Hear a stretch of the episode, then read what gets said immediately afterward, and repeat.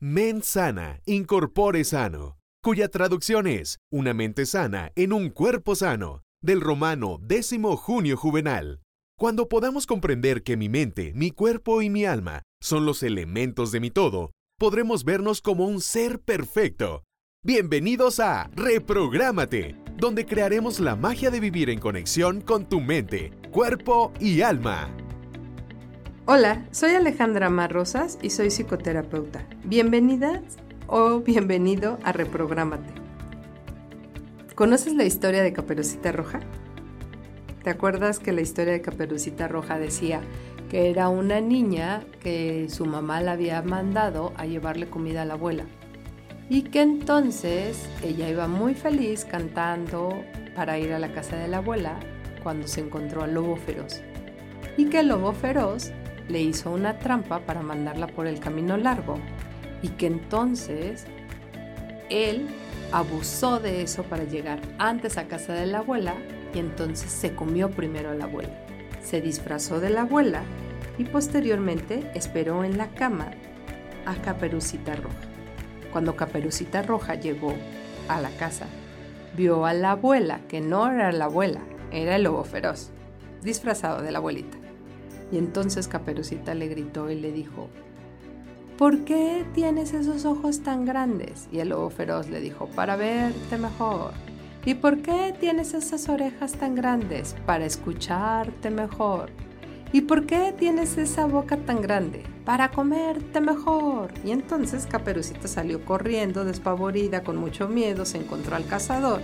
Y el cazador mató al lobo feroz. ¿Te acuerdas de esa historia? Eh, yo sé que está contada de diferente manera, más rápido, ¿no? Pero esa es a grandes rasgos la historia de Caperucita Roja. Pero, ¿quién platica la historia? Esta historia es de un narrador. Y imagínate en este momento que tienes a Caperucita Roja al lado de ti y que Caperucita Roja te platica su historia. ¿Cómo sería? Sí, es que yo iba caminando por el bosque y entonces me encontré al lobo feroz y ese lobo feroz me engañó y me hizo que me fuera por el camino largo y entonces se comió a mi abuelita porque era muy malo el lobo feroz. Pero vino el cazador y me rescató. Ahora imagínate cómo sería la historia del lobo feroz. No, pues sabes qué, yo estaba ahí, encontré la oportunidad, tenía mucha hambre, yo quería comer algo. Y entonces cuando vi a la niña, supe que me podía comer a esa niña y aproveché para también comerme a la abuelita. Pero era la oportunidad que tenía. ¿Cuál de las dos historias son reales? Las tres, ¿verdad? La del narrador, la de Caperucita y la del lobo feroz. Pero, ¿cuál de todas ellas son verdad? ¿O cuál de todas ellas tiene la razón? La realidad es que todas tienen razón y todas son una verdad, porque están contadas desde la perspectiva de quien las cuente y están hechas desde la visión de quien las está contando. Y así es la vida. Yo siempre platico y siempre observo desde mi experiencia y desde mi percepción. El problema está que en muchas ocasiones juzgamos la historia de los otros o en, ocasiones creemos que la historia del otro no tiene validez porque no se parece a la mía. Y entonces no le damos un peso y la desacreditamos la historia de los demás. Pero piensa un poco, si es tu perspectiva y es tu narrativa, entonces tú la ves real y está bien que así la veas. Pero entonces no tendríamos por qué quitarle validez a la perspectiva o a la visión o a la narración del otro. Pero imagina que dentro de ti hay algo, tu otro yo, tu sombra, digámosle así, las potencialidades que debes de trabajar al cual le vamos a llamar ego.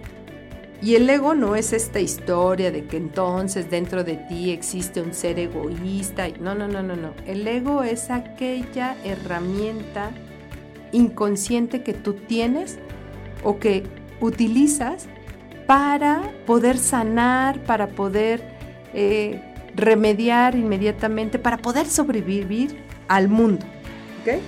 Entonces imagínate que este ego en muchas ocasiones nos ayuda a sobrevivir, ¿no? De todo lo que nos sucede en nosotros mismos. Y entonces a este ego tiene muchas cualidades. Nos puede hacer sentir con mucho sufrimiento o también nos puede o elige ponerse máscaras, que esas máscaras cubren la ausencia o el dolor absoluto que tuvimos en algún momento de nuestra vida. Y al cubrir eso, entonces nos ayuda a sobrevivir. El ego también nos ayuda en algún momento a sobrevivir, no es malo, simplemente reacciona de una manera inconsciente. Y entonces, al ego le gustan, bueno, le gustan muchas cosas, pero las dos cosas principales que le gusta al ego es tener la razón y sentirse víctima.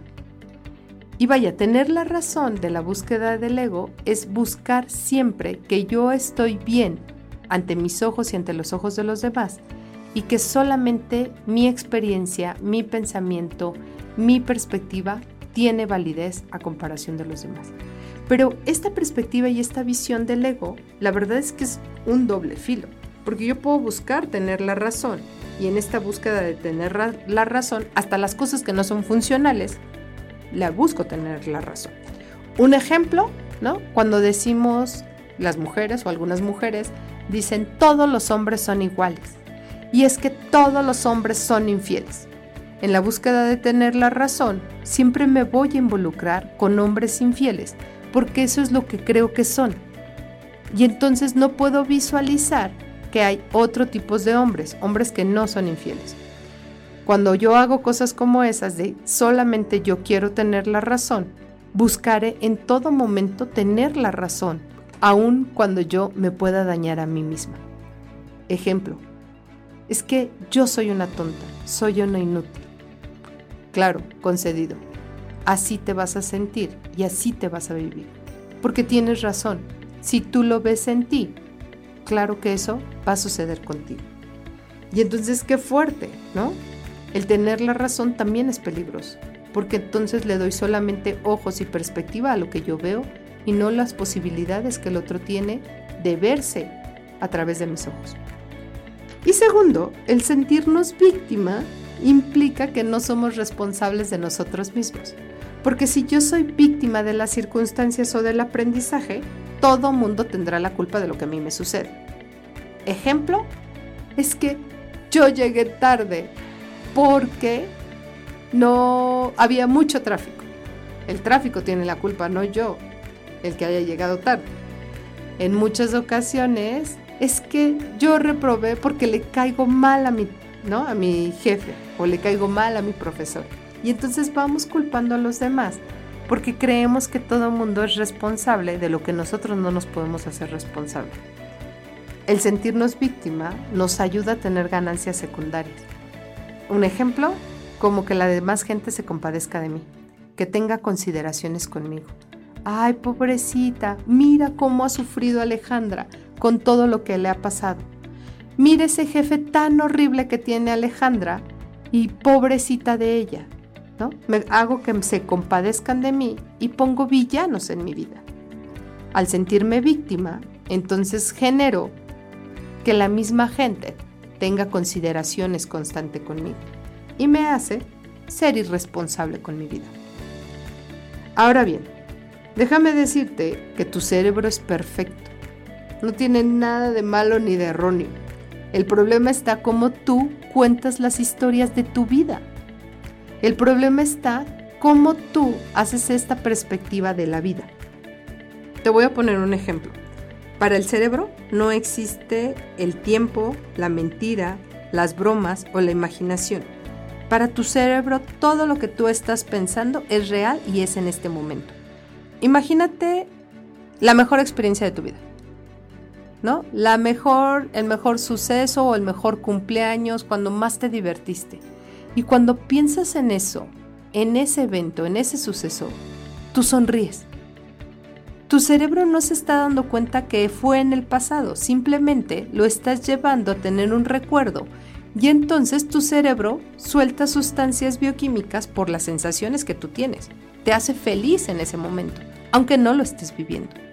O un ejemplo, piénsalo en el lado contrario. Piensa el peor día de tu vida. Ese día donde te levantaste con el pie izquierdo y pensaste que tu mundo entero se iba a caer. Si tú piensas en eso, claro, tu cerebro se va a deprimir, te vas a enojar y vas a sentir que nada es suficiente. Tiene que ver un poco con esto. ¿Cómo son las historias que yo me cuento porque mi cerebro es perfecto? Si yo le digo a mi cerebro, ay, es que yo de repente soy bien tonta y me río, tu cerebro no sabe si es broma o no. Tu cerebro solamente tiene la indicación de que tú eres tonta. Y al sentirte como tonta o como tonto, generará situaciones de riesgo, porque no sabes cuidarte. O me encantan las frases cuando la gente dice, es que no tengo dinero. Y de verdad los ves viviendo y sobreviviendo con la poca cantidad de dinero que tienen. Porque eso es lo que les enseña su cerebro, que el cerebro requiere gastarse todo el dinero para poder sobrevivir económicamente.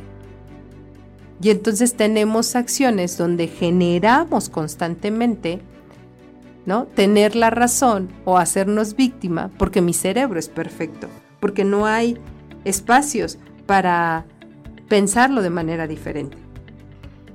Si mi cerebro es perfecto y mi ego me hace juegos, ¿qué puedo hacer para que fueras para que las cosas puedan ser diferentes? Y bueno, déjame decirte que así como es tu vida, es por cómo tú narras tu propia vida. Si tú narras historias de éxito, de progreso, de experiencias, de aprendizaje, tu vida estará basada en eso. Pero si yo hablo de mi vida como la víctima más víctima que he podido vivir en esta vida porque todos han sido malvados conmigo, ok, pues déjame decirte que así será siempre tu vida. Encontrarás villanos en todo momento y esto te llevará a tu aprendizaje constante de que no te puedes mover de lugar. La manera de cambiar o comenzar pequeños cambios en tu vida tiene que ver con la perspectiva que tú le des a tu propia vida, con la narración que tú hagas de tu vida. Yo puedo narrar historias diciendo que soy la mejor, la que vas, va creciendo, la que ha desarrollado, la que ha hecho, y entonces mi cerebro creerlo y comprobarlo pero también puedo crear historias de fracasos donde nada me sale bien y entonces no puedo con nada, soy un inútil, soy insuficiente y claro, mi cerebro se comportará como tal. Yo te invito a que de hoy en adelante siempre tengas historias de triunfo en tu vida, que aún con las adversidades siempre saliste adelante, que fuiste resiliente, que fuiste fuerte, que encontraste la salida que nada te detuvo, que hubo momentos donde te paralizaste de miedo, pero que pudiste y puedes seguir adelante. Si te das esa oportunidad, entonces te darás cuenta que tu vida va a tener otro sentido y otra perspectiva. Dale cambio a la narración que tienes de tu historia y eso te va a ayudar a que la historia sea como tú la has contado. Yo soy Alejandra Marrosas, esto fue Reprogramate donde crear la magia de vivir en conexión con tu mente, cuerpo y alma.